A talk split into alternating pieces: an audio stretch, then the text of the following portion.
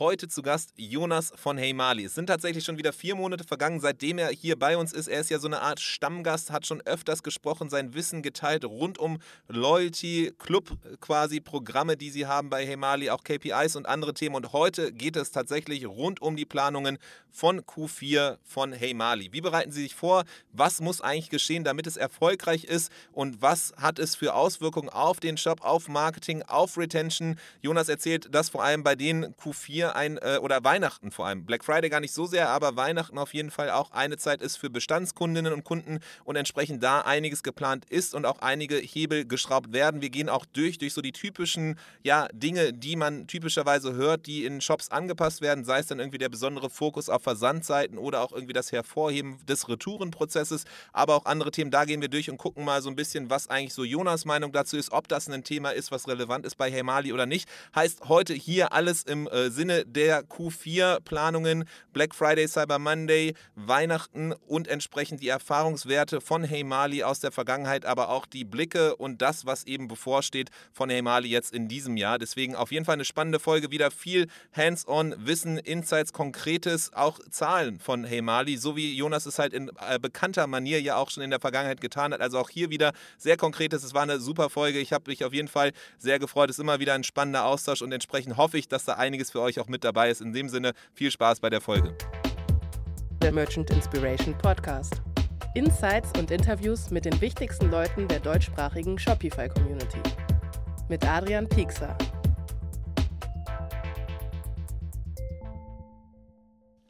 Der Unterstützer dieser Folge ist Wacklot. Ihr habt schon öfters wahrscheinlich von dem Tool gehört, denn wir haben auch im ganzen letzten Jahr schon darüber berichtet. Es ist das führende Tool, wenn es um Internationalisierung auf Shopify geht, denn es ist das führende Tool, was erfolgreiche Brands wie zum Beispiel Badesofa, Hey Mali, aber auch international bekannte Marken wie zum Beispiel Vollkommen, Nikon oder auch Tupperware nutzen, wenn es um die Mehrsprachigkeit und die Übersetzung deines Shopify-Shops geht. Das Ganze funktioniert mit Shopify Markets. Es gibt auch neuerdings neben der Subdomain-Logik eine Subfolder-Logik. Das heißt, das wird wahrscheinlich jetzt hier zu weit gehen, wenn ich darüber äh, in die Tiefe gehe, aber so viel sei gewiss, das ganze Tool erneuert sich immer weiter, ist am Puls der Zeit und deswegen schaut gerne vorbei, wenn es um Mehrsprachigkeit geht auf unsere eigens dafür kreierte Landingpage, denn für die Merch Inspiration Zuhörerinnen und Zuhörer gibt es einen Special Deal, 20% auf die ersten 12 Monate. Schaut einfach mal vorbei unter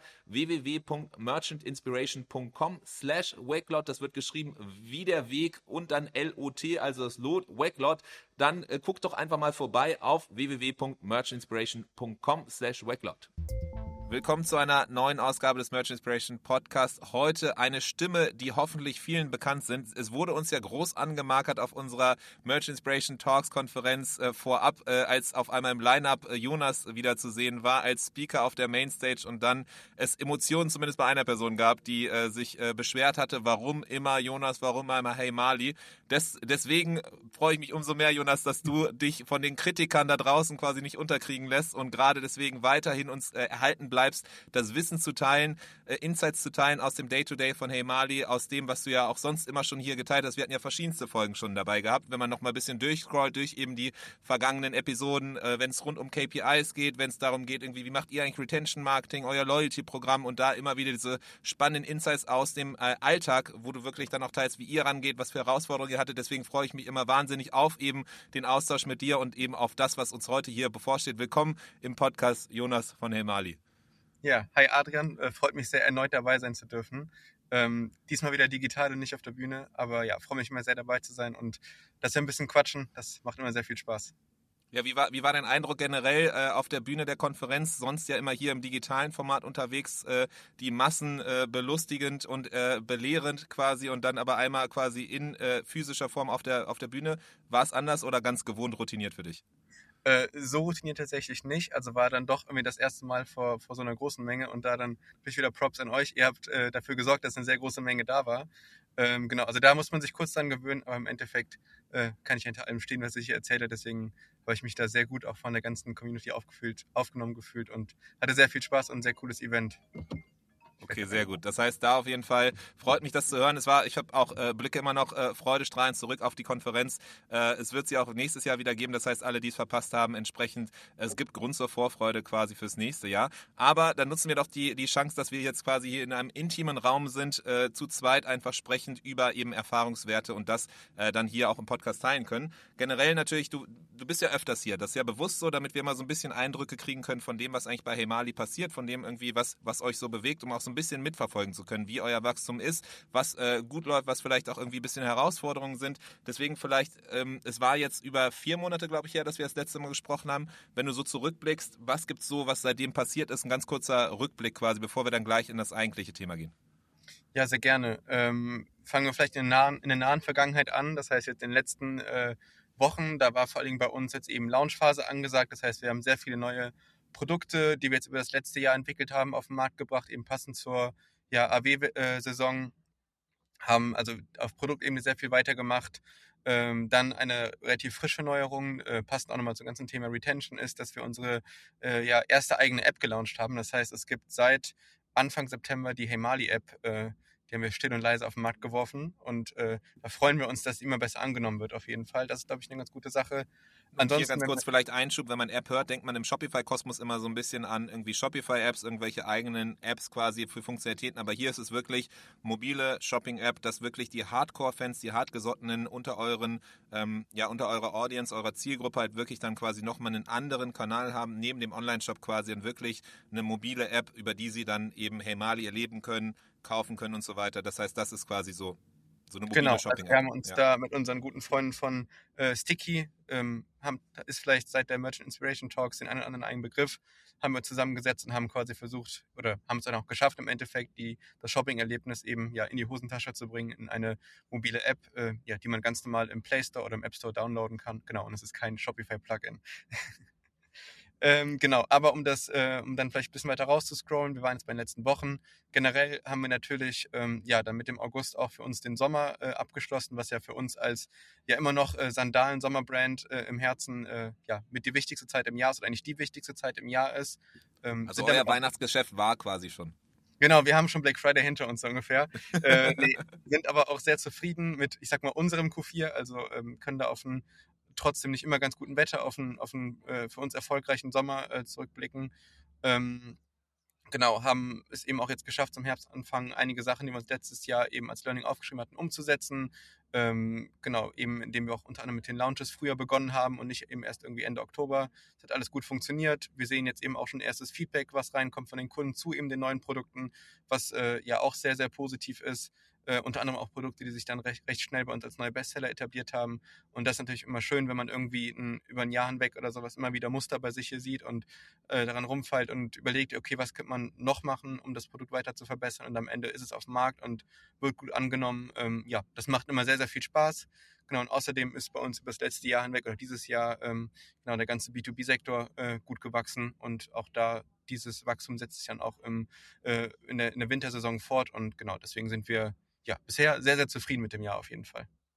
Okay, sehr gut. B2B, glaube ich, auch mal auf jeden Fall ein spannendes Thema, wo man nochmal komplett selber reingucken kann. Was, was gibt es eigentlich für Hebel? Wie kann man das Ganze angehen? Das heißt, da vielleicht dann schon äh, äh, mögliche Inspiration für zukünftige Themen. Wir gehen ja gleich rein ins Q4 und mal zu gucken, so ihr hattet euer, ihr seid eine aus der Tradition heraus quasi Sommerbrand, weil ihr Sandalen verkauft habt, mittlerweile aber ganz viel Fashion halt auch rund um Black Friday oder, oder die Weihnachtssaison und entsprechend Black Friday, Weihnachten auch in, entsprechend relevant. Da wollen wir ja gleich nochmal reingucken und verstehen, okay, wie geht ihr das eigentlich an? Was macht ihr da Besonderes? Aber vielleicht nochmal so, weil wir jetzt ja schon im Oktober sind und fast das Jahr schon mehr rum ist, als es quasi noch bevorsteht zumindest. Ähm, es war ja ein komisches Jahr, wenn man so ein bisschen zurückblickt. Ne? Für mich auf jeden Fall ist es irgendwie so, wenn ich durch LinkedIn gescrollt habe, war es, glaube ich, dieses Jahr das erste Mal ähm, seit überhaupt quasi, dass ich mich erinnern kann, dass viele Marken, die man auch irgendwie kannte, auf einmal irgendwie insolvent sind, irgendwie auf jeden Fall am struggeln sind. So diese Höhenflüge, die, das ist ja auch das Bekannte, was man öfter hört, die Höhenflüge, die man irgendwie noch aus Corona-Zeiten kannte, sind so ein bisschen ver, ver, verweht und äh, jetzt ist es irgendwie so ein bisschen rauerer Ton gewesen. Äh, viele äh, beklagen sich auch, dass irgendwie Akquisekosten natürlich irgendwie, das war immer schon so, dass Akquisekosten weiter steigen, äh, aber auch das gestiegen ist, vieles anderes, äh, Nachfrage zurückgegangen ist, also sehr eher so negative Töne, die man hört. Jetzt hast du gesagt, gesagt, bei euch lief es generell gut. Ähm, so dein, dein Rückblick auf das Jahr gesamt jetzt mal, wenn du so guckst, was war irgendwie, was war gut positiver als gedacht? Vielleicht auch so eine Überraschung. Was war vielleicht was, was so ein bisschen hinter den Erwartungen zurückgeblieben ist? Mhm. Ähm, ja, ist, glaube ich, ein guter Punkt. Also das, was wir vor allen Dingen bei uns gemerkt haben dieses Jahr, und das ist immer so ein Ziel, was wir uns eigentlich jedes Jahr stecken, aber wo wir auch jedes Jahr besser werden, das hat dieses Jahr auch sehr gut geklappt, ist, dass wir halt bei uns in denen, also bei uns intern ist immer Grundrauschenphasen, sprich die Phasen, wo wir ähm, jetzt gerade kein besonderes Incentive, also kein Sale oder sonst was spielen, dass wir es eben quasi schaffen, in diesen Phasen besser zu performen, sodass quasi die Peaks von in, im Sales-Zeiträumen nicht ganz so stark rausstechen, wenn man sich das ganze Jahr in der zum Beispiel Umsatzkurve anguckt. Ähm, da haben wir dieses Jahr echt ganz gut geschafft bis jetzt, äh, toi toi toi, dass es so bleibt, ähm, dass wir eben genau in diesen Phasen eben äh, genau diese Peaks ein bisschen ausglätten, dass wir da eben gut performen. Äh, das hat sehr, sehr gut funktioniert. Ähm, hinter den Erwartungen zurückgeblieben ist jetzt eigentlich recht wenig bei uns tatsächlich. Äh, liegt vielleicht, aber vielleicht auch daran, dass wir immer, uns die Sachen immer eher traditionell was konservativer angucken. Das heißt, äh, klar, wir sind optimistisch, freuen uns über Erfolge und ähm, geben dann auch weiter Gas, aber äh, sind da immer sehr kontrolliert und, und äh, ja, sehr konservativ in unserer Planung, was, glaube ich, dazu sorgt, dass man einfach nicht so eine Fallhöhe erzeugt im Vorfeld, wo man sagt, ah, okay, ich gehe jetzt von dem und dem Wachstum aus und am Ende hat man ein gutes Wachstum, was aber eben nicht dem entspricht, was man sich vorher mal als extrem hohes Ziel gesetzt hat. Ähm, und ich glaube, dadurch, dass wir einfach immer auf eine sehr realistische Planung achten, die auch, glaube ich, also meiner Meinung nach ein sehr gesundes Tempo äh, dann bedingt, ähm, gibt es jetzt eigentlich nichts, wo wir gesagt haben, boah, das hat irgendwie bei uns gar nicht funktioniert oder das ist, äh, ist irgendwie war, war was, wo wir komplett anders als erwartet performt haben. Okay, mega spannend. Auf jeden Fall äh, super nice zu hören, dass da das eben auch vielleicht äh, durch die äh, Herangehensweise, das Mindset eben entsprechend da ihr euch auch viel, viel helft und aber auch entsprechend da gute Schritte gegangen seid. Und wenn ich so den ersten Punkt richtig verstanden habe, ist halt so, euer Ziel war quasi dieses Plateau, dieses Grundrauschen zu erhöhen äh, sodass dann quasi diese Peaks, die quasi Riesengipfel vorher waren, weil einfach dann so zwei, drei Sales-Tage mit irgendwie bestimmten Influencer-Kampagnen oder andere Sales-Aktionen, die dann einfach so krass eingeschlagen haben, dass die im Vergleich ewig hoch aussehen und da wollte ich einfach sicherstellen, dass dieses Grundrauschen, dieses Plateau hochgeschoben wird und dadurch dann halt zwar immer noch diese Spitzen zu erkennen sind, aber nicht so krasse Berge sind, äh, wie wenn man sich so dieses Shopify Analytics anguckt, äh, wie, wie es vielleicht dann in den letzten Jahren so war. Genau, also im Endeffekt klar, wir wollen auch, dass diese, dass die Berge weiter wachsen, also auch in den Sales-Seiten äh, wollen wir natürlich wachsen und äh, weiter das Ganze vorantreiben, aber genau wie du es gesagt hast, eben auch in den, äh, ja, wie gesagt, bei uns immer Grundrauschenphasen einfach dafür sorgen, dass es, äh, ja, dass auch da die Performance äh, besser wird. Und wir nicht mehr, also im Endeffekt macht sich das weniger abhängig von eben diesen Sales-Zeiträumen ähm, und hilft dir einfach dabei, auch nochmal eine beständigere Brand aufzubauen, weil natürlich, wenn du irgendwie einen Großteil der Kunden immer nur mit irgendwie Rabatten onboardest oder mit ähm, irgendeinem Produkt on top, einem GWP oder was auch immer. Ähm, das muss einer Brand nicht schaden, aber ist natürlich irgendwie auch schön, wenn man es schafft, einfach durch gute Produkte und gutes Marketing Leute in äh, Nicht-Sales-Zyklen einfach durch Produktebene quasi zu überzeugen. Mega, total. Macht, macht total Sinn äh, und ist natürlich auch der Traum jeder Marke, dass man das genau hinbekommt. Ähm, es steht jetzt ja noch so ein Berg bevor die Hoffnung zumindest, dass da noch ein Berg kommt, ne? eine Bergetappe jetzt noch ansteht. Q4 ist da und das soll ja so ein bisschen heute das Thema sein, auch von, von unserem Gespräch heute.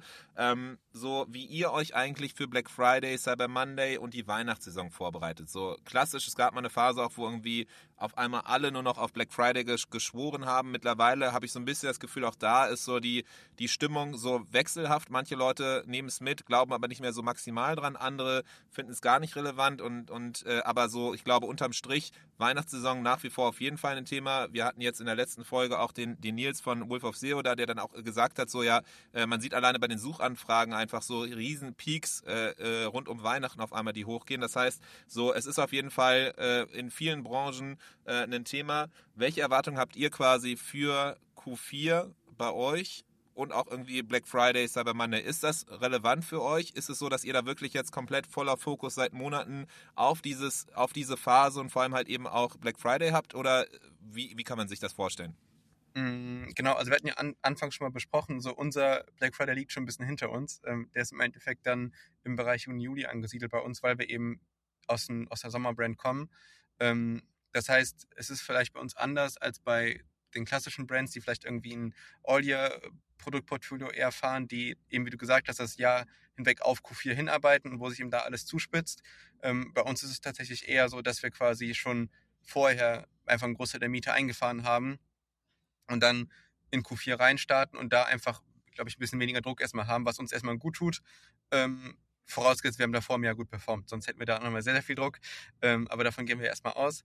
Ähm, das heißt, wir gehen da etwas, ähm, wir haben da quasi noch andere Peaks, die wir vorher schon gesetzt haben.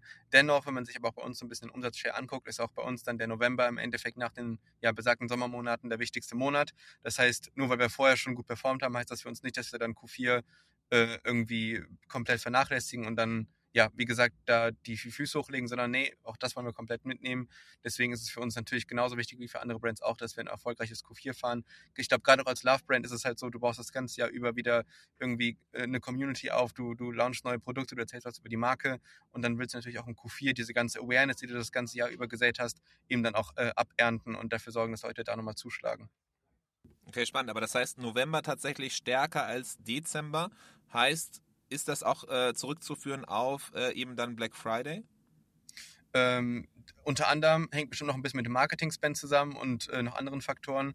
Äh, ist für uns aber tatsächlich so, dass bei uns der, der November ja, mehr ausmacht vom, vom Kuchen als der, als der Dezember.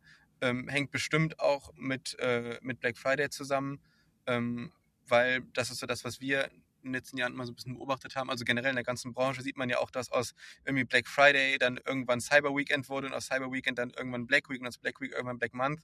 Ähm, das heißt einfach, diese Umsätze werden eben auch versucht, immer weiter quasi vorne schon äh, einzusammeln.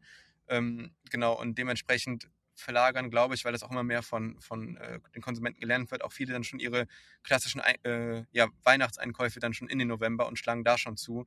Und tatsächlich sehen wir auch eher als Brand den Dezember eher als einen Monat, aber da kommen wir vielleicht später nochmal zu, wo tatsächlich dann eher die Kundin sich selber nochmal was schenkt, sich selber was Gutes tut, ähm, als dann eben ein Hemali-Produkt zu verschenken. Hängt vielleicht auch ein bisschen damit zusammen, dass wir Schuhe verkaufen und Schuhe und Größe ist immer so ein Thema, was man schlecht verschenken kann. Ähm, aber das war so unsere Beobachtung auf die ganze Zeit November, Dezember, genau. Okay, aber heißt so bei euch in euren Marketingplänen oder wenn ihr als Team euch zusammensetzt, wie viele seid ihr eigentlich mittlerweile? Es war immer gefühlt jedes Mal, wenn wir zusammenkommen, auf jeden Fall eine gute Nummer an äh, Leuten mehr äh, dazu. Genau, also wir sind äh, nach wie vor um die 40 Mitarbeiter, äh, Mitarbeiterinnen. Ähm, genau, haben aber jetzt auch nochmal äh, geheiert, das heißt, das Team wächst nochmal ein bisschen an.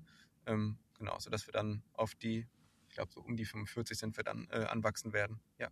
Okay, spannend. Das heißt aber, wenn diese 45 Leute zusammenkommen quasi, äh, ist es dann immer, sprecht ihr eher intern vom Q4 oder sprecht ihr wirklich von, okay, es gibt bestimmte Etappen, erste Etappe jetzt eben Black Friday, Cyber Monday oder die Cyber Week und danach dann halt eben das Weihnachtsgeschäft oder ist das quasi ein großes Ganzes bei euch? Ähm, hängt, glaube ich, ein bisschen von der Ebene ab. Also wenn man zum Beispiel auf Produktebene runtergeht und sich anguckt, wie Team Product arbeitet, da geht es halt eher um die ganze Saison. Das heißt, da geht es um die komplette Auto-Winter-Saison, die wir eben mit passenden Produkten aufladen wollen.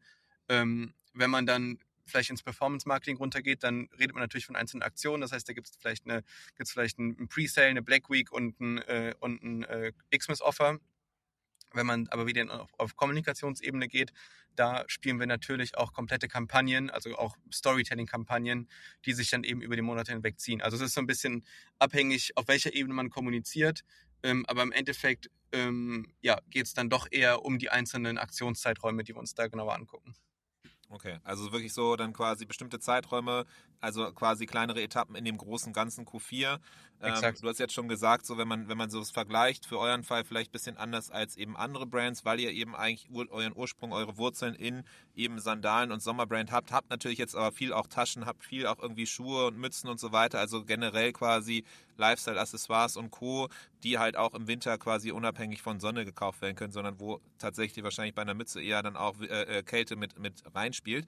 Ähm, heißt, nicht so relevant wie nach wie vor Sommer, aber es ist auf jeden Fall irgendwie wichtig. Du hast schon gesagt, okay, November äh, so nach den Sommermonaten der stärkste, wichtigste Monat. Das heißt auf jeden Fall, so als Benchmarks das im Hinterkopf zu haben, ähm, genau, hat man auf jeden Fall so ein bisschen so eine Orientierung. So. Ja, und ja. man muss jetzt natürlich auch dazu sagen, wir wissen ja, was für ein Potenzial in Q4 schlummert. Also nur weil wir eben traditionell mehr im Sommer äh, antizyklisch schon ähm, ja eben da Gas geben, heißt, also sehen wir aber ja trotzdem, dass natürlich andere Marken auch unserer Größe einen Groß Großteil nochmal im Herbst äh, oder in Q4 eben einstreichen. Und das ist eher für uns immer eine Motivation, eben auch dieses Q4 zu hebeln oder äh, zu knacken, weil wir dann theoretisch wissen, wie viel Potenzial da noch für uns äh, schlummert in dem Bereich. Und eben, wie gesagt, du hast es schon gesagt, da spielt für uns vor allen Dingen auch Produktportfolio äh, eine große Rolle. Das heißt, wir müssen einfach zu dem Zeitpunkt Produkte haben, die wir auch ähm, authentisch bewerben können, die wir, die wir eben an den Mann bringen können oder an die Frau bringen können. Und ähm, genau darauf fokussieren wir uns dann auch in unseren äh, Produktaktivitäten. Und das gelingt uns, wie du auch gesagt hast, von Jahr zu Jahr besser. Und dementsprechend wächst dann auch für uns eben die Bedeutung von Q4 von Jahr zu Jahr mehr.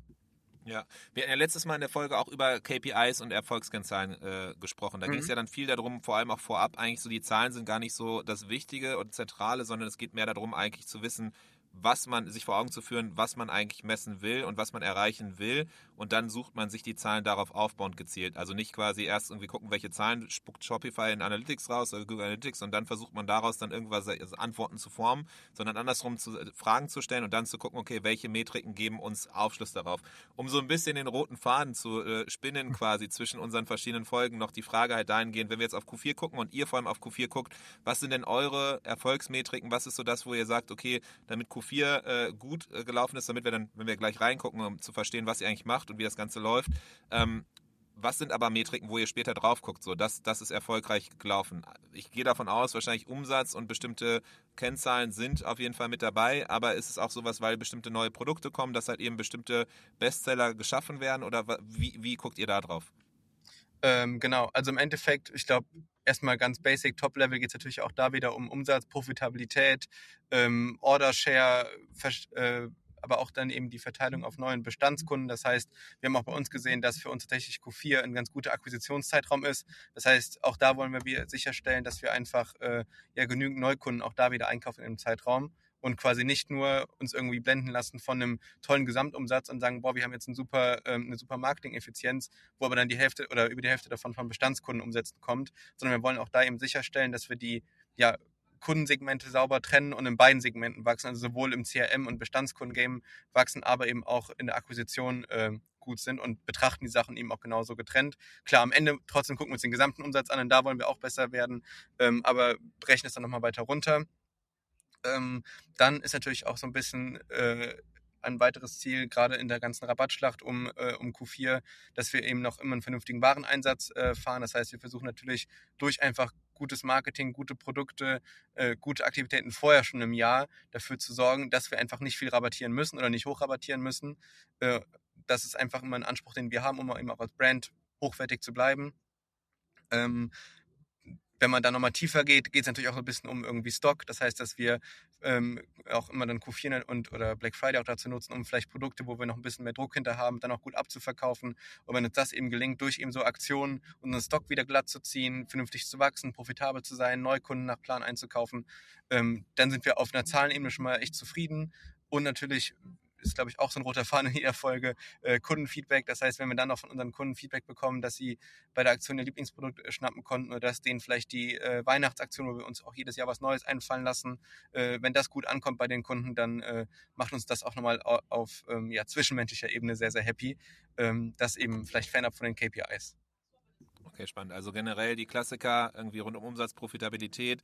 Äh, dann spannend eben den Stock, dass ihr dann quasi eure Lager ein bisschen bereinigen könnt. Kundenzufriedenheit natürlich. Und dann finde ich es besonders spannend, halt eben diesen Aspekt, den du gesagt hast, zu unterscheiden zwischen halt eben Bestandskunden und Neukunden und da wirklich getrennt voneinander, äh, getrennt voneinander diese, diese Metriken zu betrachten und wirklich reinzugucken und zu verstehen, weil es an sich ja zwei komplett unterschiedliche Gruppen sind. Die einen, die euch schon kennen und die schon Erfahrung gemacht haben und wie kriegt man es hin, wie, dass man trotzdem weiterhin erfolgreich, gerade da erfolgreich als Marke und wie kriegt man es hin, aber gleichzeitig andere noch weiter mit reinzuholen, dass dann dieser, dieser Stamm quasi an äh, Kundinnen und Kunden halt immer weiter wächst. Das finde ich halt mega spannend und entsprechend natürlich Retention großes Thema, aber deswegen finde ich es cool, so auch das, dass du hier schon mal sagst, okay, diese klare Unterscheidung zwischen die beiden Sachen.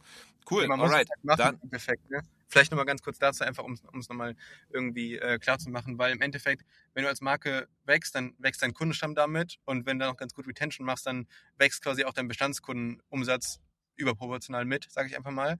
Ähm, das heißt, es wird für dich auch gerade in solchen Aktionszeiträumen, wo eben die äh, Bestandskunden besonders aktiv sind, wird es halt immer einfacher, klingt gerade doof oder klingt gerade, äh, ist jetzt auch zu einfach gesagt, aber es wird halt äh, immer wahrscheinlicher, dass du eine ganz gute Gesamtmarketing-Effizienz in der Zeit fährst.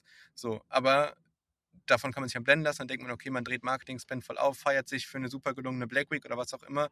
Aber im Endeffekt, wenn man dann feststellt, dass man irgendwie von den Marketing-Spend dann im Endeffekt nochmal, weiß nicht, über 60 Prozent für Bestandskunden im Endeffekt ausgegeben hat, die man sich dann teuer nochmal eingekauft hat über irgendwelche Meta-Ads, die zu dem Zeitpunkt eh noch teurer sind als sonst, ähm, dann hilft das, glaube ich, nochmal, das zu hinterfragen und dann einen vermeintlichen Erfolg einfach nochmal anders zu bewerten. Am Ende bleibt es trotzdem Erfolg, wenn wir in der Zeit gut gewachsen sind. Aber dann kriegt vielleicht der Erfolg einen gewissen Beigeschmack oder man zieht einfach Learnings fürs nächste Mal.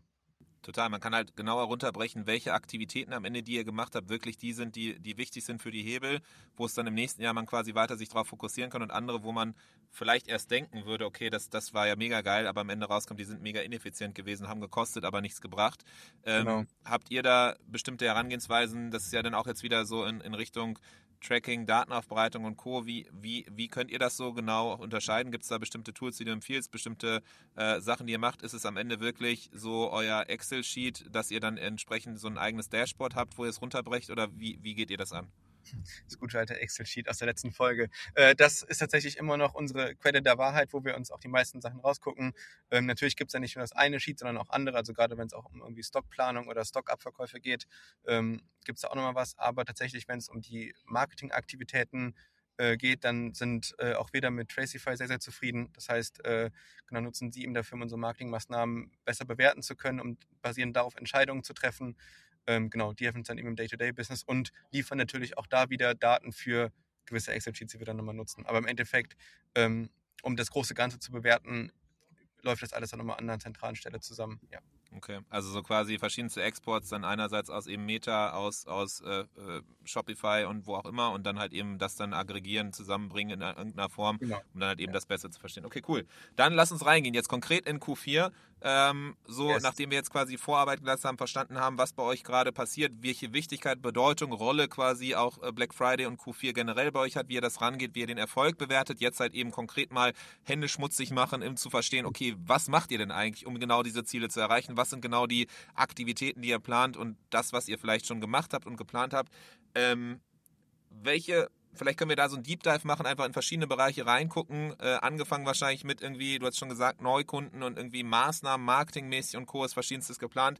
Was für Maßnahmen sind bei euch marketingmäßig geplant? Du hast schon erwähnt, so, ne, Black Friday, Cyber Monday, typischerweise Akquisekosten steigen nochmal mehr. Heißt es dann, dass ihr dann irgendwie, dann gab es ja diesen Trend, dass immer mehr weiter frühzeitiger die, die Werbung gefahren wurde. Äh, wie geht ihr das Ganze ran? Genau. Ähm, also was wir auf jeden Fall zu Black Friday auch gemerkt haben, ist einfach keep it simple. Das heißt, da keine überkomplizierten Offer machen, sondern wirklich ein ganz klassisches Discount-Offer, was man einfach auch über alle möglichen Kanäle kommunizieren kann. Also gerade auch wenn man natürlich irgendwie Influencer mit im Mix hat, dann auch da muss man darauf achten, dass es halt von jedem simpel wiedergegeben werden kann. Das heißt, da werden wir es auch sehr dieses Jahr wieder sehr einfach halten mit einem äh, Discount-Offer, Vielleicht wird es mal einen anderen Bonus für einen Club geben, einfach um den nochmal zu hebeln. Aber wie gesagt, äh, das ist unser großes Learning und vielleicht auch schon so ein erster Tipp für vielleicht jüngere, kleinere Marken, die jetzt das erste Mal oder vielleicht zum zweiten Mal im Black Friday reinstarten. Auf jeden Fall einfach keep it simple, ein einfaches Discount-Offer, nicht versuchen, zehn äh, Hintertüren einzubauen, wo man dann nochmal ein extra Ding rausschlagen kann, sondern wirklich, es, es muss eigentlich in einer Sekunde verstanden sein, weil halt viel länger, und das ist fast schon lange, ist die Aufmerksamkeitsspanne während Black Friday, Cyber Monday einfach nicht. Genau, und dann zu, zu ähm, Weihnachten, wie gesagt, da gibt es jedes Jahr was Neues bei uns, da lassen wir uns mal was einfallen. Uns ist da immer wichtig, dass es äh, nicht wieder eine äh, Rabattaktion ist, das ist auch da wieder ein bisschen eine Tradition. Wir versuchen immer den, den Aktionsmodus abwechselnd zu halten, sodass es nicht immer Sale auf Sale auf Sale auf Sale ist, sondern dass es immer wieder was Neues zu erzählen gibt. Ähm, genau, dazu kann ich aber auch um unseren Kundin, wo vielleicht manche hier zuhören, einfach nichts äh, zu klauen, muss ich nur sagen, stay tuned. Aber äh, ja, es wird sehr, sehr cool auf jeden Fall. Und da, äh, ja, ich glaube, da werden sich viele drüber freuen.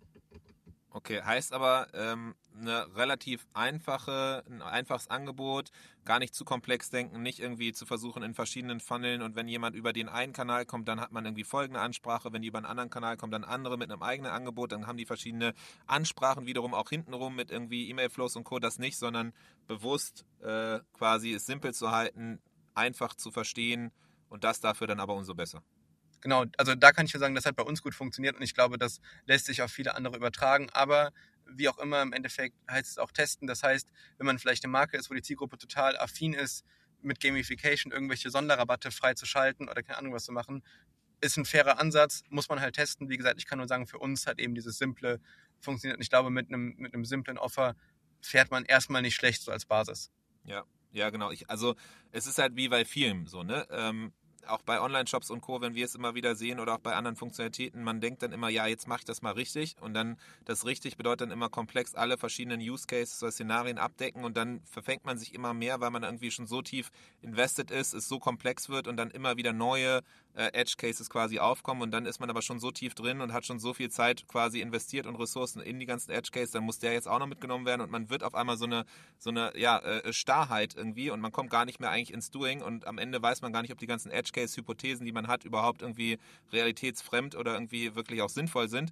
Äh, deswegen da dieses sehr simpel halten und von da dann halt gezielt gucken, was funktioniert und da dann halt tiefer reingehen, ähm, macht glaube ich mega Sinn. So hört sich hört, hört sich auf jeden Fall in allen Belangen, so von dem, was ich immer wieder mitkriege im E-Commerce und Online-Shop-Game auf jeden Fall sinnvoll an.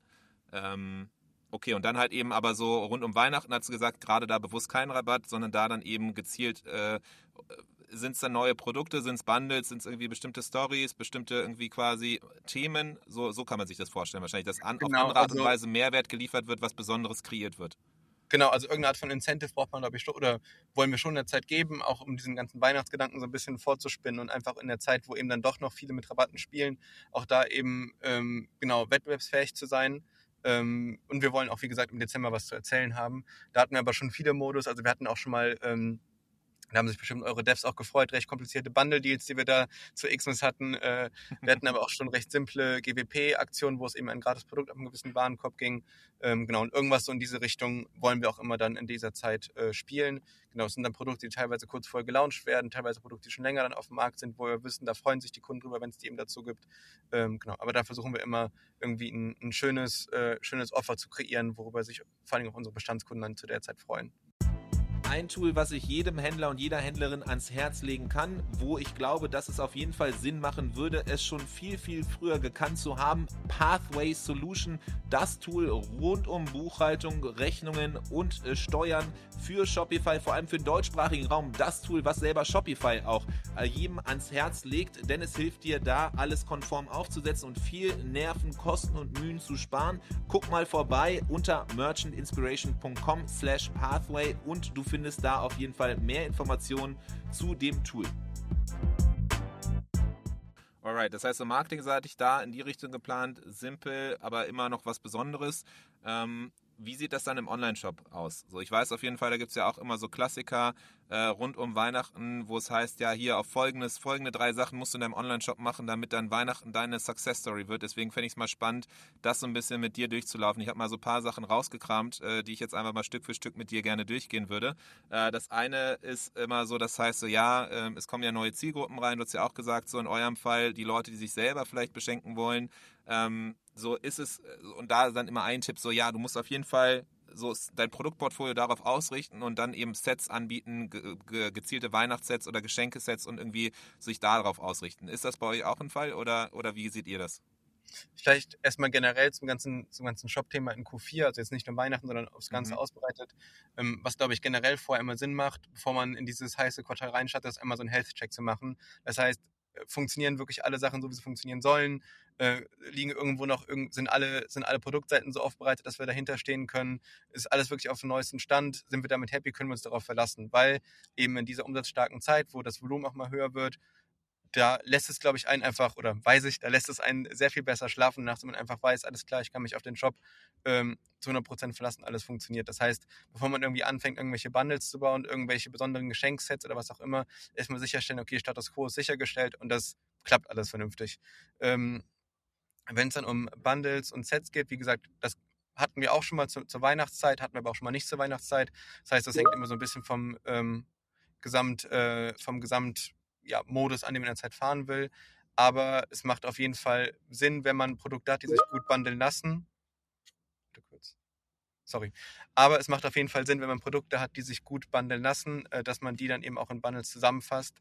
Äh, bei uns ist es halt so, wir haben ein recht großes Produktportfolio, wovon manche Produkte auch schon an sich ein Bundle sind.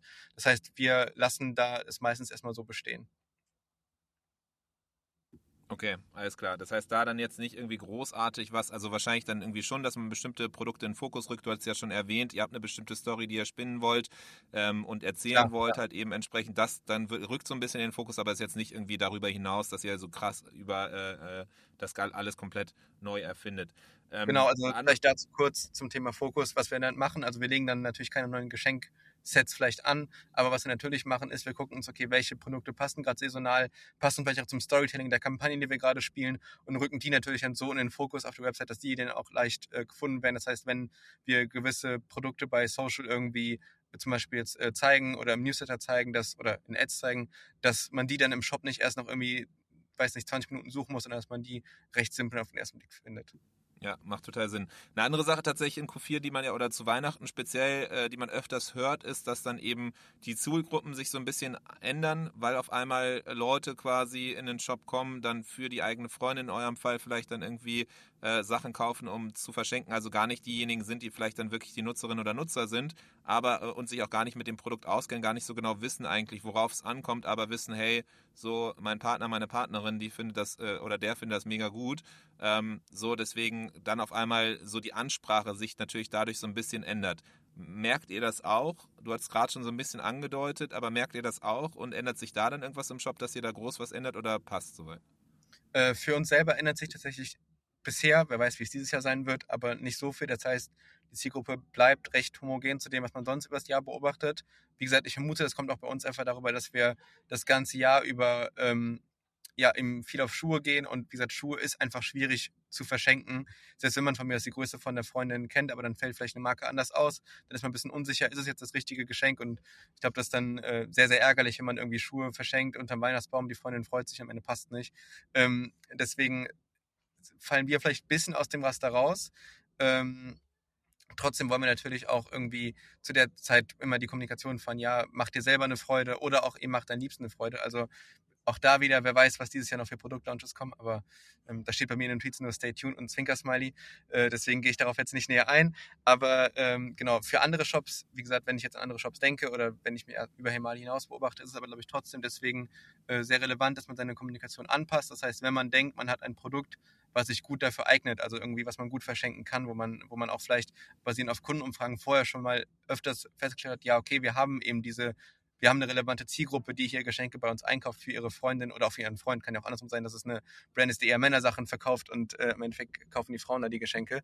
Ähm, Genau, also wenn man so einen Shop hat, würde ich glaube ich schon auf jeden Fall das mal als Testing-Ansatz fahren, würde dann aber glaube ich darauf achten, dass ich gezielt diese Zielgruppe anspreche. Das heißt, ich warte dann nicht im Shop darauf, ja okay, ich schreibe jetzt mal hier hin Geschenke für deine Liebsten und dann warte ich mal darauf, dass irgendwelche Leute hier was suchen, sondern würde glaube ich das dann mal gezielt antesten, vielleicht über, über das Performance-Marketing, Ads, die genau diese Kommunikation aufbauen und würde dann eben darauf achten, dass dann auch die ich sag mal, Post-Click-Experience, also das, was nach dem Klick in der Ad passiert, auf der Website über eine, vielleicht eine coole Landingpage, dieses Storytelling von hier macht am liebsten doch eine Freunde, sich quasi fortsetzt. Genau. Okay, ähm, also eher so in Landingpage äh, äh, denke, gehen, dann gezielt sowas aufbreiten und dann halt gezielt Traffic drauf, draufleiten.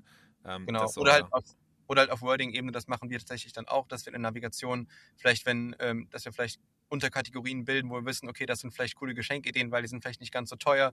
Ich weiß nicht, sowas mhm. wie, wie Beanies oder ein Schal oder sowas, ne? dass wir da vielleicht extra saisonale, extra Kategorien bilden, wo wir sagen, hier, das sind vielleicht Geschenke und Geschenkgutscheine. Geschenkgutscheine übrigens auch da wieder kleiner Quick-Tipp an alle jüngeren Marken. Also macht auf jeden Fall Sinn, um äh, Weihnachten herum äh, die Geschenkgutscheine als Produkt bei, äh, die digitalen Gutscheine als Produkt einzuführen. Ähm, das sehen wir auch gerade nach dem Last Shipping Day, dass das immer ganz gut geht. Genau, aber es macht, glaube ich, schon Sinn, dass man Leuten ja auch allein für die Saisonalität irgendwie Anker gibt, wo sie sehen, ah, hier steht was von Geschenken, hier geht es um Geschenke. Ja. Ähm, das macht, glaube ich, auf jeden Fall Sinn. Aber wenn es irgendwie darum gezielt geht, die Zielgruppe anzusprechen, hey, du bist ein Mann und suchst, suchst, suchst das für deine Frau oder eben auch andersrum, dann würde ich das, glaube ich, wirklich als Storytelling von Akquisition bis dann wirklich zum Kauf äh, komplett einmal durchziehen mit, mit einem roten Faden.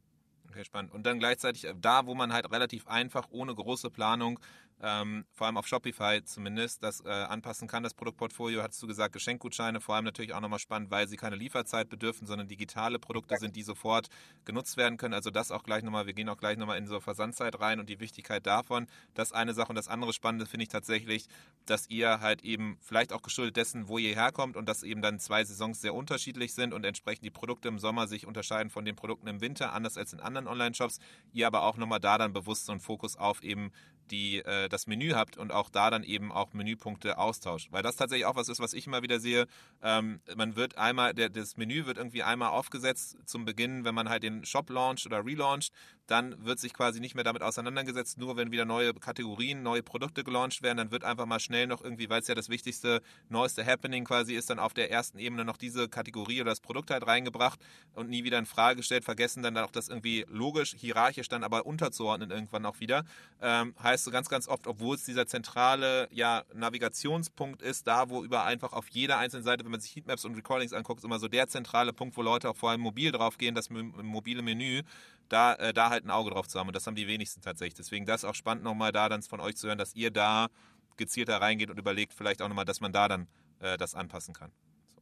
Genau, also das ist bei uns, wie du schon gesagt hast, traditionell so. Das heißt, also mindestens zweimal im Jahr tauschen wir das, nämlich irgendwie im, im Frühjahr, wenn es von Winter auf Sommer geht und dann nach dem Sommer, wenn es wieder von Sommer, Sommer auf Winter geht, wo sich der ganze Kategoriesplit und damit auch die Bewegung der Nutzer auf unserer Seite ändert. Ähm, darauf reagieren wir dann, weil, wie gesagt, jetzt gerade wird es halt keinen Sinn machen, wenn irgendwie an oberster Stelle Sandalen bei uns im Menü wären.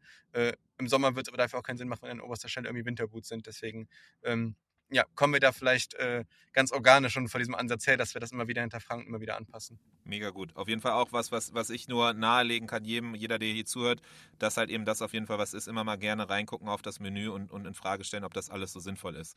Du hast gerade gesagt, Versandzeit, du hast auch denn, äh, wenn es unter dem Weihnachtsbaum liegt, entsprechend da das nächste Stichwort. Oft heißt es halt immer so, vor allem jetzt in dieser Weihnachtszeit, wenn wir auch näher dann Weihnachten kommen, ist so die Kommunikation, erstens der schnelle Versand extrem essentiell, so, aber halt eben auch dann die Kommunikation des Versands. Wann kann man eigentlich mit dem Produkt rechnen?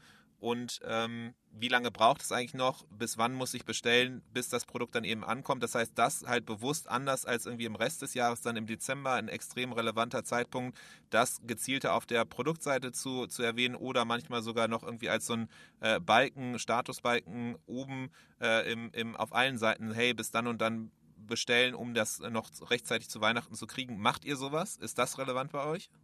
Äh, auf jeden Fall.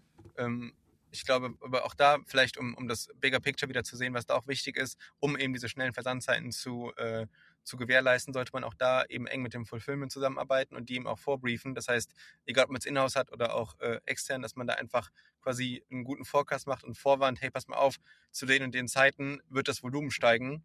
Ähm, einfach, dass man weiß, dann ist genug Kappa da und man kann eben dann auch dieses Mehr an Bestellungen, was dann ja doch recht plötzlich ansteigt, gerade um Black Friday herum, äh, kann man es gut bewältigen. Dann aber, um dann auf deine Frage einzugehen, auf jeden Fall macht Sinn, eben diese Lieferzeit transparent zu kommunizieren, dass man das äh, vorhebt. Und man sieht eigentlich schon, je näher man quasi an den Last Shipping Day je näher man an Weihnachten ranrückt, desto relevanter wird man, wird es eben, dass man das vernünftig kommuniziert. Ähm, und auch da wieder hatten wir ja auch beim Merchant Inspiration Talks kurz darüber gesprochen oder auch auf der Bühne darüber gesprochen, dass man eben dann auch Post-Purchase die Leute immer wieder darüber updatet, wie es jetzt gerade mit der Bestellung aussieht, weil gerade vor Weihnachten, wenn dann man dann doch vielleicht ein schlechter Freund von einer Freundin dann doch erst kurz vor knapp was zu, zu Weihnachten bestellt hat, ähm, ist man verständlicherweise sehr ungeduldig. Das heißt, ähm, ja, da macht es einfach Sinn und entlastet den Customer Service, wenn man da auch Post-Purchase nach dem Kauf dann quasi äh, darauf achtet, dass man ähm, ja, eine offene Kommunikation hat.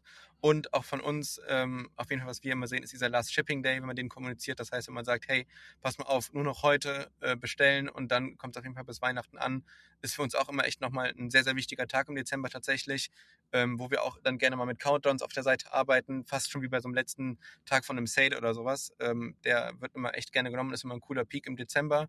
Danach allerdings haben wir festgestellt, wird es immer sehr, sehr ruhig. Das heißt, wenn Leute wissen, okay, die Wahrscheinlichkeit, dass es bis Weihnachten ankommt, ist sehr, sehr gering, dann wird auch deutlich weniger gekauft. Dann, wie eben schon gesagt, geht natürlich auch ein bisschen was mit Geschenkgutscheinen. Aber ähm, ja, ist dann doch eher eine ruhige Zeit, wo wir auch die Erfahrung gemacht haben, dass es Sinn macht, da ein bisschen Marketingbudget rauszuziehen, ähm, genau das Jahr so ein bisschen auslaufen zu lassen, weil, wie gesagt, es sonst einfach ineffizient wird. Okay, mega spannend. Tatsächlich eine spannende Sache neben den Geschenkgutscheinen auch, die man auf jeden Fall auch danach dann noch sonst irgendwie weiter prominenter bewerben kann vielleicht. Eine Sache, wenn man dann trotzdem irgendwie falsch kommuniziert haben sollte oder wieder erwarten auf einmal, dass dann doch länger dauert. Äh, wir hatten das tatsächlich bei unserem eigenen Online-Shop, den wir zusammen mit Influencern hatten, wo dann leider äh, ja, das dann teilweise Bestellungen nicht rechtzeitig einkamen, um so ein bisschen den Trost zumindest zu geben, hatten wir dann sogar noch so, ja, selbstdesignte äh, gratis PDFs zum Ausdrucken halt, so Gutscheine quasi gegeben, an die Hand mhm. gegeben quasi den, den Kundinnen und Kunden, dass die zumindest etwas haben, was sie halt hinlegen können, sodass dann so zumindest so der, der, der, der Trost oder so ein bisschen was gegeben werden konnte für einen Kundenservice, dass man nicht sagen kann, ja, sorry, können wir auch nichts machen, sondern dass zumindest da dann irgendwie nochmal so der, der Versuch zumindest gezeigt wird, äh, äh, was zu unternehmen. Und das kam auf jeden Fall extrem gut dann an, weil es halt eben nochmal zeigt, so hey, so ihr seid uns nicht egal, so auch wenn es nicht wirklich am Ende ist nur irgendwie ein PDF quasi zum Selbstausdrucken, aber das war auf jeden Fall auch eine, eine Sache, falls dann irgendwie so der Karren schon mal feststeckt, vielleicht eine ganz gute, ganz gute äh, Inspiration für so in die Richtung auch zu denken, ja. Ähm, Okay, und sonst äh, eine Sache tatsächlich noch, du hast auch erwähnt, so äh, nach Weihnachten wird es ein bisschen ruhiger. Die Schuhgröße ist vielleicht nicht immer jedem bekannt, es fällt unterschiedlich groß aus. So ähnlich geht es ja auch in anderen Bereichen. Es kann irgendwie vorkommen, dass auf einmal das Geschenk doch gar nicht so genial war, wie man selber dachte, als man diesen Geistesblitz hatte und es gekauft hat.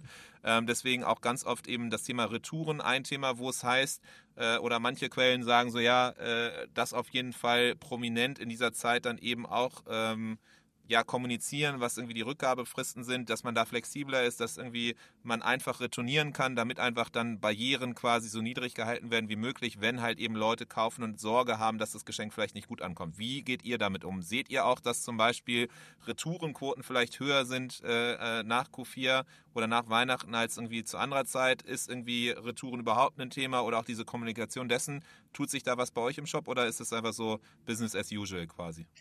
Äh, bei uns ist es tatsächlich Business as usual und ich glaube, das ist aber auch von Shop zu Shop unterschiedlich. Es hängt komplett von dem, auch innerhalb eines äh, Shops, also auch bei uns vom Kategoriesplit äh, ab. Das heißt, wenn wir mehr Schuhe verkaufen, wird die Retourenquote, egal in welchem Monat, steigen. Wenn wir mehr Taschen verkaufen, wird sie sinken. Ähm, das heißt, das spielt damit rein, abhängig, unabhängig von, von, ob Weihnachten ist oder eben nicht. Ähm, wenn ich auf unsere Zahlen gucke, ist es tatsächlich so, dass wir im Dezember und auch dann im, im Januar, also in den Wochen danach, tatsächlich immer sehr niedrige Retourenquoten haben. Aber wie gesagt, das hängt auch komplett vom Produktfokus ab, den wir in der Zeit haben. Und wahrscheinlich auch wieder ein bisschen vom, oder auf jeden Fall auch vom, vom äh, Kundensplit, den man gerade fährt. Das heißt, bei uns ist gerade dann auch die Zeit um Weihnachten, vor allem auch eine Bestandskundenzeit, wo man, wie gesagt, die Leute, die man das Jahr über schon eingekauft hat, einfach nochmal cool bespielt und denen sagt, pass mal auf, jetzt ähm, gönn dir doch selber was zu Weihnachten hier, das und das könnte voll gut zu dem passen, was du eh schon hast.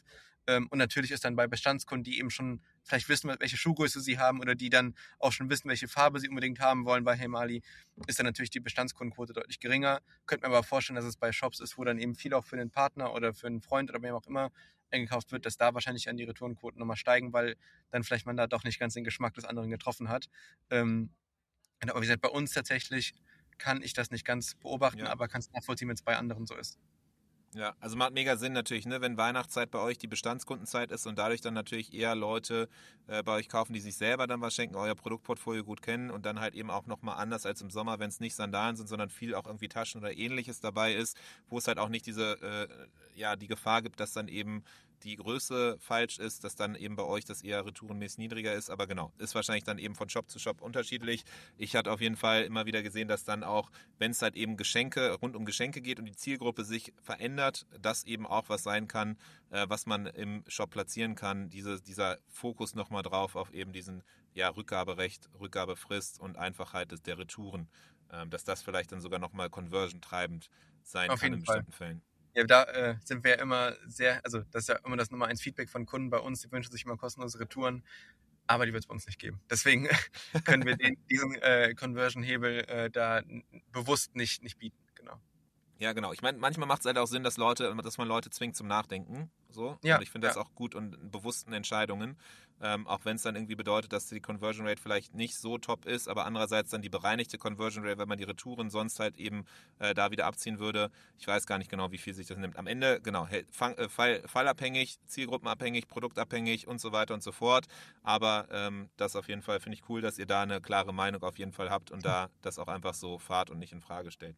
Ähm, ansonsten, du hast jetzt schon gesagt, Bestandskunden extrem wichtig. Q4 nochmal nimmt zu, heißt Bestandskunden, da läutet bei mir immer die Klingeln halt mit, äh, äh, mit Retention und dem Ganzen drumherum. Wir hatten aus der Erfahrung ja in der Vergangenheit schon gehört, ihr habt da verschiedenste, äh, mittlerweile euch ein Toolstack aufgebaut und verschiedenste Kanäle rund um äh, Bestandsmanagement, halt eben wirklich die Kommunikation, den Beziehungsaufbau, angefangen halt von E-Mail-Marketing, Loyalty Club war ja hier auch schon mal ein Thema.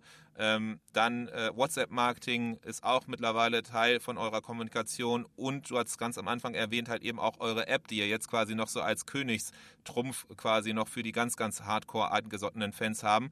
Ähm, was ist da quasi, ich würde gar nicht zu sehr, glaube ich, auf einen Kanal reingehen, sondern dir es überlassen, einfach das einzuschätzen. Am Ende ist ja egal, welcher Kanal, sondern äh, die Klaviatur des Retention-Marketings, darum geht es ja, aber dann eben so, wie geht ihr das an? Ist da irgendwas, was irgendwie Q4-mäßig ihr anpasst? Ist es so, dass ihr zu, auf Klaviyo in die Flows reingeht und das komplett anpasst, feinjustiert? Ist es so, dass die Kommunikation nochmal eine andere ist in verschiedensten Kanälen? Äh, oder, oder was ist da bei euch geplant oder, oder passiert ja. da? um es vielleicht erstmal so global auch in der Antwort zu belassen, wie du es jetzt gerade äh, die Frage auch gestellt hast. Ähm, generell wollen wir natürlich zu dieser Zeit, wo auf jeden Fall Akquisekosten, wie glaube ich bei jedem anderen Shop auch sind, äh, steigen erstmal wollen wir natürlich auch maximal effizient im Bestandskundengame sein, einfach um da uns auch wieder Profitabilität reinzuholen. Ähm, das heißt, auf jeden Fall äh, gucken wir uns äh, gucken uns immer an, wenn wir uns die Offer überlegen für Black Friday, Cyber Monday oder eben auch Xmas, dass wir da gerade unseren Bestandskunden auch nochmal einen kleinen Kicker on top quasi geben. Äh, und natürlich bauen wir das dann eben auch in allen möglichen Stellen ein. Also sei es in den Charles-Kampagnen ähm, für WhatsApp, sei es in, in unseren Flows über Klaviyo, in, in den Pop-ups während den Aktionen, aber natürlich wird auch die App dieses Jahr bei uns, und das wird auch für uns spannend sein, weil es ist das erste Mal, dass wir das machen, aber auch in der App werden wir auf jeden Fall äh, versuchen, unsere Bestandskunden mal besonders ähm, mit besonderen Benefits auszustatten, sage ich einfach mal. Ähm, genau, eine Sache, die wir auf jeden Fall machen werden, und das ist auch eine Sache, die ich eigentlich fast uneingeschränkt jedem empfehlen würde, ist auf jeden Fall ein Presale. Das heißt, äh, einfach den Bestandskunden, den treuesten Kunden 24 Stunden vorher einfach die Chance geben, exklusiv die Sachen zu shoppen, die Preise schon mal zu shoppen. Ähm, das äh, funktioniert einfach sehr, sehr gut und ist eine Sache, die wir auf jeden Fall auch wieder machen werden im, im Retention-Bereich. Und wie gesagt, ansonsten einfach gucken, dass man über alle Touchpoints, du hast gesagt, wir haben uns mittlerweile einen ganz schönen Stack da aufgebaut, dass man an jedem Touchpoint dasselbe erzählt, dass man einfach dann eine, eine, eine stringente Kommunikation hat und wie auch im Shop genau auch in, wieder auf, auf ähm, Retention-Ebene sicherstellen, dass alle Sachen einwandfrei funktionieren, dass alle Flows ausgespielt werden, dass ähm, die Segmente sauber aufgebaut sind, dass man saubere Listen hat, dass ähm, dass, äh, dass die Zustellrate gut ist, dass man, äh, ja, dass man, wie gesagt, ganz genau weiß, welche Kohorte wollen wir wie oft auch ansprechen, dass man eben vielleicht Leute, die eh nur einmal zu Black Friday kaufen, danach nie wieder, dass man die nicht immer wieder auch bespielt im äh, Marketing. Also einfach vorne mal auch da wieder so einen kleinen Health-Check machen, äh, einen Actionplan aufstellen und dann, wie gesagt, die, die, die Kommunikation oder das Offer eben auf allen Ebenen einpflegen.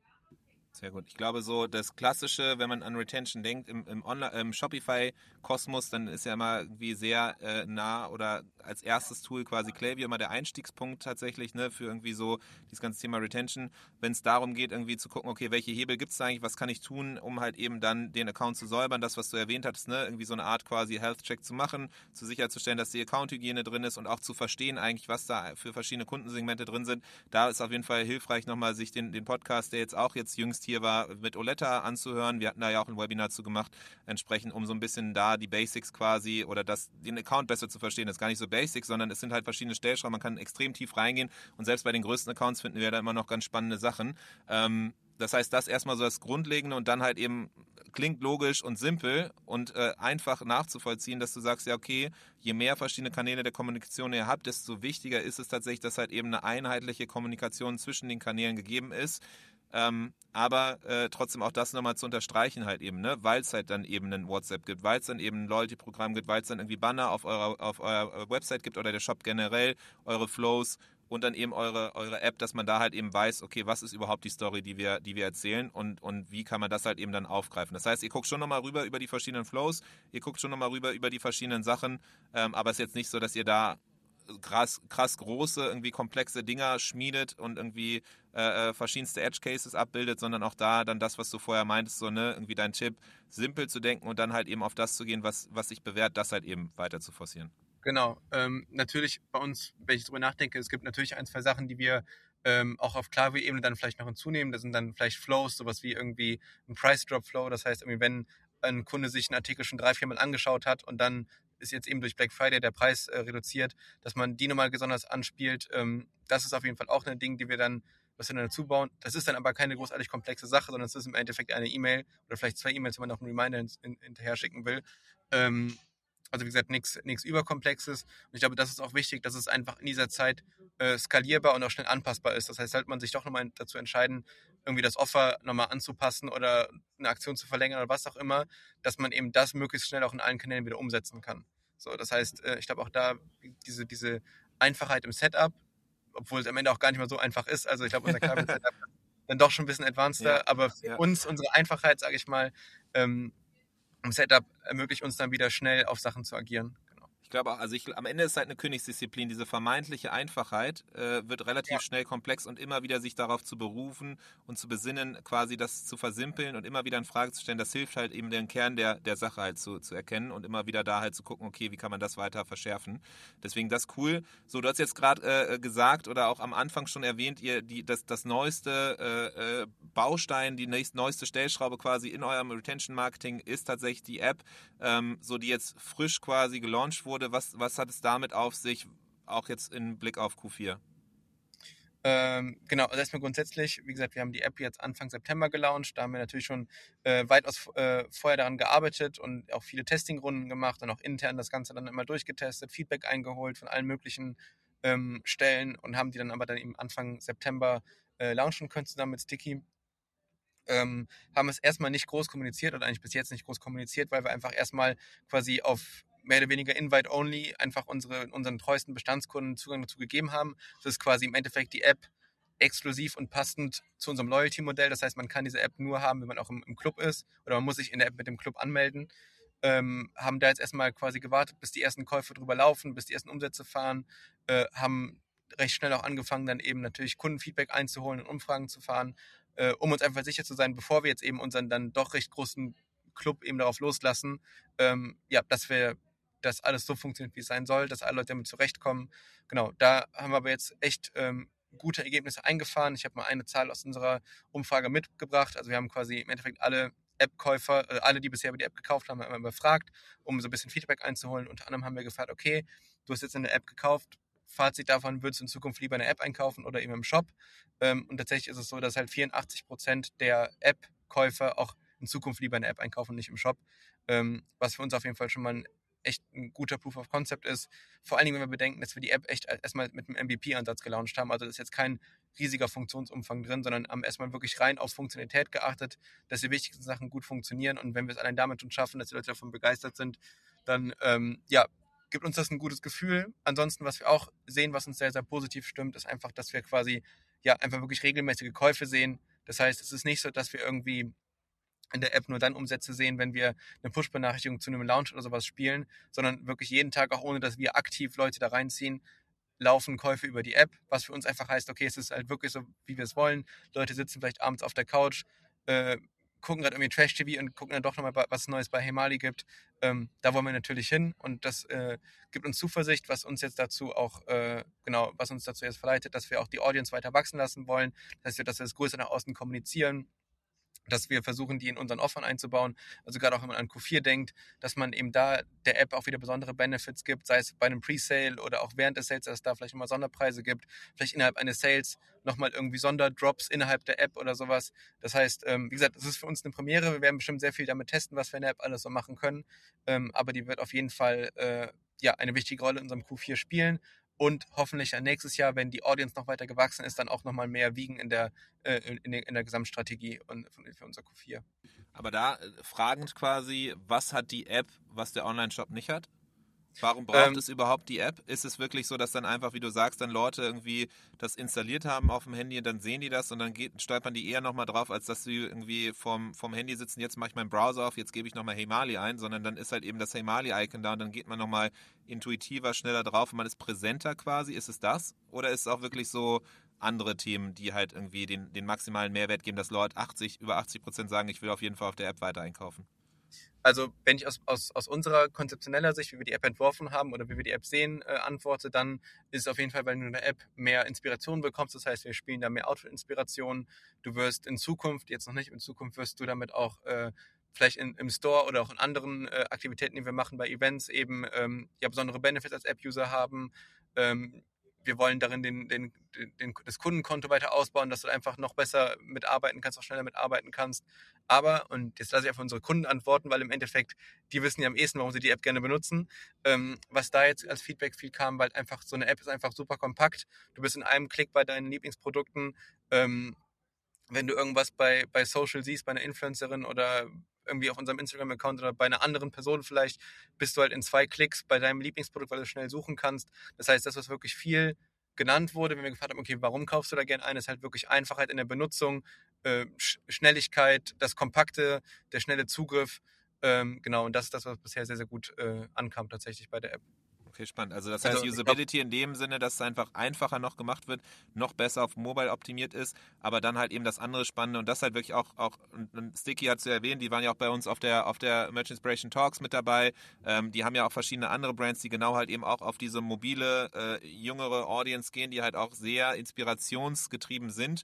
Äh, und die haben ja auch eben einen Ryzen mit dabei, die haben einen Asphaltgold, äh, für die sie jetzt auch machen, wo es ja auch viel dann eben über nochmal mehr Bewegtbild geht, Videocontent, wo man halt nochmal ganz anders die Produkte Produkte darstellen kann, wo man nochmal mehr Inspirational machen kann, wo man nochmal mehr ja, Story erzählen kann. Das heißt, da eine ganz andere Art und Weise halt der Inspiration geben aber dann halt eben das Spannende auch eben perspektivisch, so dass, dass da halt eben viel mehr Personalisierung geht, weil man irgendwie seine Präferenzen hinterlegen kann, weil man das alles einspeichern kann und dann halt eben auch oder irgendwie so eine Art Wunschzettel nochmal auf eine ganz andere Art und Weise halt eben Next Level gedacht.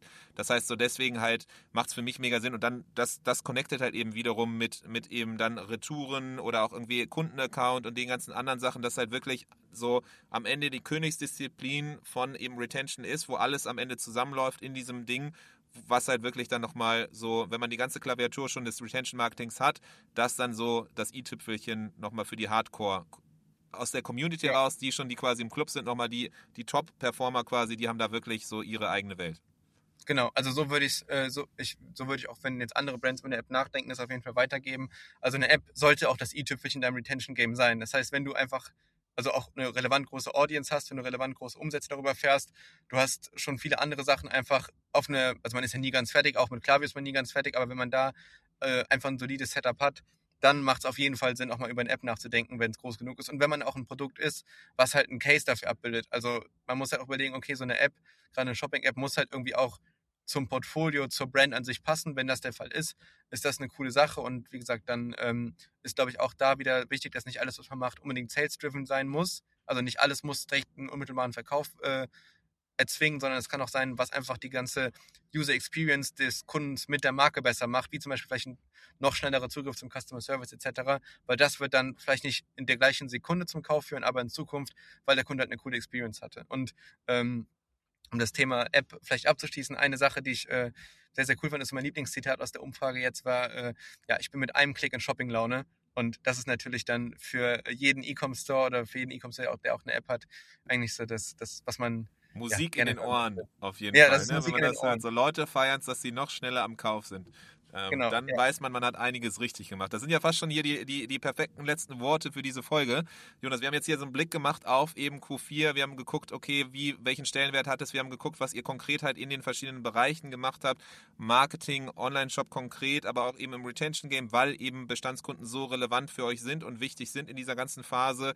Äh, haben jetzt gerade nochmal so ein bisschen auch geguckt, halt nochmal so einen kleinen Schwenker gemacht zur App. Da ist natürlich spannend auch nochmal dann in den nächsten Mal. Du bist ja immer hier so alle drei, vier Monate versuchen wir es immer dich hier äh, nochmal zu haben, um genau halt diese Deep Dives zu machen zu bestimmten Themen. Da fände ich spannend, nochmal irgendwie ein Thema auch genau rund um die App zu machen. Da habe ich so ein bisschen das Gefühl, durch äh, Snox und durch andere, die ja auch viel über diese Apps reden, dass das auf einmal auch ein Thema ist, das irgendwie Leute bewegt, da eure Erfahrungen auch nochmal zu, mitzukriegen. B2B war ein anderes Thema. Das heißt, es gibt auf jeden Fall eine Fülle an verschiedensten Themen, über die wir in Zukunft nochmal sprechen können.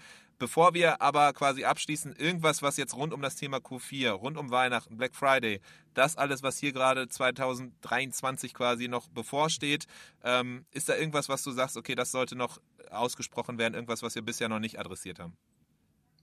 Ähm, boah, ich ich, glaub, ich finde es gerade schwierig. Ich glaube, das, was man auf jeden Fall machen sollte, ich glaube, das ist so eine Sache, die man schnell vergisst, hatte ich eben schon mal ganz kurz erwähnt, bereitet euer Fulfillment auf Q4 vor, weil, ähm, wie gesagt, wir freuen uns im Shop dann immer, wenn schlagartig man macht irgendwie morgens die Analytics auf und dann sieht man da schon wieder die Bestellungen reinrasseln. Ähm, das ist unsere Freude. Im Fulfillment äh, ist das vor allen Dingen Stress. Das heißt, warnt die vor, macht ein genaues Forecasting. Ich glaube, das ähm, ja, ist auch gut für die Beziehung zwischen Fulfillment und Store. Der ähm, einen Freude ist der anderen äh, Leid, äh, sozusagen. Ja, ne? ich meine, die freuen sich auch, weil eben dann genug zu tun ist, aber ne, trotzdem einfach vorwarnen. Ähm, und der Kunde freut sich auch, weil die Produkte schnell da sind. Dann, wie gesagt, einfach genau sich die Kohorten angucken. Das heißt, nur weil man eben zu irgendwie Black Friday, Cyber Money riesige Umsätze fährt, auch verstehen, wo kommen die Umsätze her, wie entwickeln sich die Neukunden, die man da äh, zu der Zeitpunkt einkauft. Sind das Neukunden, die, die übers Jahr hinweg immer wieder kaufen oder kaufen die einmal mit 40% Rabatt und danach nie wieder? Ähm, genau, dann vielleicht wie gesagt, Appell, CRM pushen zu der Zeit, Presale, über den Presale nachdenken, nutzt das Potenzial, was ihr zu der, zu der Zeit habt. Simples Offer zu Black Friday, Cyber Monday. Ähm, genau, und ich würde sagen, wenn man auf solche Sachen achtet, dann sind da keine äh, absoluten Geheimtipps dabei, aber die in der Summe dafür einfach sorgen werden, dass man schon mal nicht viel falsch machen kann äh, zu Black Friday, Cyber Monday und Q4. Ich meine, alleine das ist ja ganz gut zu wissen. Ne? Das ist manchmal eben nicht dieser magischen Tricks bedarf, nicht dieser großen Hacks, sondern es am Ende einfach so die Basics sind, die man gut eben äh, spielen sollte das ist am Ende so, glaube ich, das Zentrale. Und dass halt eben diejenigen, die das gut beherrschen, dann eben nochmal mehr belohnt werden in dem Q4, jetzt in dem Weihnachtsgeschäft. Das ist ja auch eigentlich eine ganz schöne Nachricht. So, es braucht nicht immer irgendwie krasse Clickbait-Überschriften. Es braucht manchmal auch einfach so die, äh, die normalen, äh, routinierten Sachen. So. Yes. Und vielleicht äh, ist es vielleicht für dieses Jahr fairerweise schon ein bisschen spät, aber fürs nächste Jahr wird ja noch mehr Black Fridays geben. Aber ein guter Black Friday beginnt einfach schon viele Monate davor. Das heißt, bei uns sind es vor allem dann eben auch Produktlaunches. Also in den Monaten davor sät man eigentlich und ähm, lädt die Marke auf oder laden wir unsere Marke auf, ähm, gucken, dass wir eben auch relevante Produkte haben, die dann eben zu Black Friday, Cyber Monday oder Weihnachten begehrt sind, äh, sodass wir dann eben, wenn dann ich sag mal, wenn es dann gezündet wird, wenn der Black Friday Cyber Monday startet, dass wir da dann wirklich bei unserer Zielgruppe top of mind sind und die dann eben auch uns auf dem Schirm haben. Das heißt, wie gesagt, jetzt ist es Oktober, die Zeit läuft auf jeden ja. Fall. Ähm, aber wie gesagt, alles, was man im Vorfeld schon mal an Awareness zu günstigeren Preisen auch ein, einstreichen kann, ähm, sollte man auf jeden Fall mitnehmen. Ja, nach Weihnachten ist ja bekanntlich vor Weihnachten. Das heißt, wenn man jetzt genau. quasi schon spät dran ist, ist man eigentlich genau richtig früh dran, sich schon mit dem nächsten Jahr zu beschäftigen und entsprechend alle Vorbereitungen zu treffen. Ich glaube, das tatsächlich ist auch eine Sache, hat Toilette auch äh, quasi mit, so ein bisschen mitgegeben äh, bei ihr, äh, als sie drauf geguckt hat, so meistens macht es Sinn halt eben das ganze Jahr über Retention zu denken und es ist nicht ein Thema, was auf einmal irgendwie kurzzeitig ankommt. So, das heißt, so diese Lead-Kampagnen machen relativ wenig Sinn, sondern man sollte tatsächlich Anfang des Jahres einfach langsam so, also es ist eine Community, die man bildet, Beziehungen, die man aufbaut, Beziehungen brauchen Zeit. So, das heißt, das Stück für Stück immer weiter aufbauen, das ist, glaube ich, das Spannende. Ähm, ja, was für schöne Worte zum Schluss. Äh, Jonas, Riesendank, dass du dir so viel Zeit genommen hast, wieder Einblicke zu geben, dein Wissen zu teilen, ja auch, auch Konkretes zu nennen, auch Erfahrungswerte und Co. Deswegen feiere ich es immer wieder sehr, dass du hier bist und dass wir hier zusammenkommen, das zu besprechen. Deswegen Riesendank an dich und ich freue mich schon auf die nächste, nächste Episode. Dann können wir mal zurückgucken, wie gut es aufgegangen ist, wie hoch der Berg war, den ihr erklommen habt und wie erfolgreich auch äh, die App dann quasi nach dem Soft Launch dann in den offiziellen Launch gegangen ist. So, danke dir auf jeden Fall, dass du hier warst. Danke dir. Das war der Merchant Inspiration Podcast in dieser Woche. Wenn du es noch nicht getan hast, abonniere uns. Bis zum nächsten Mal.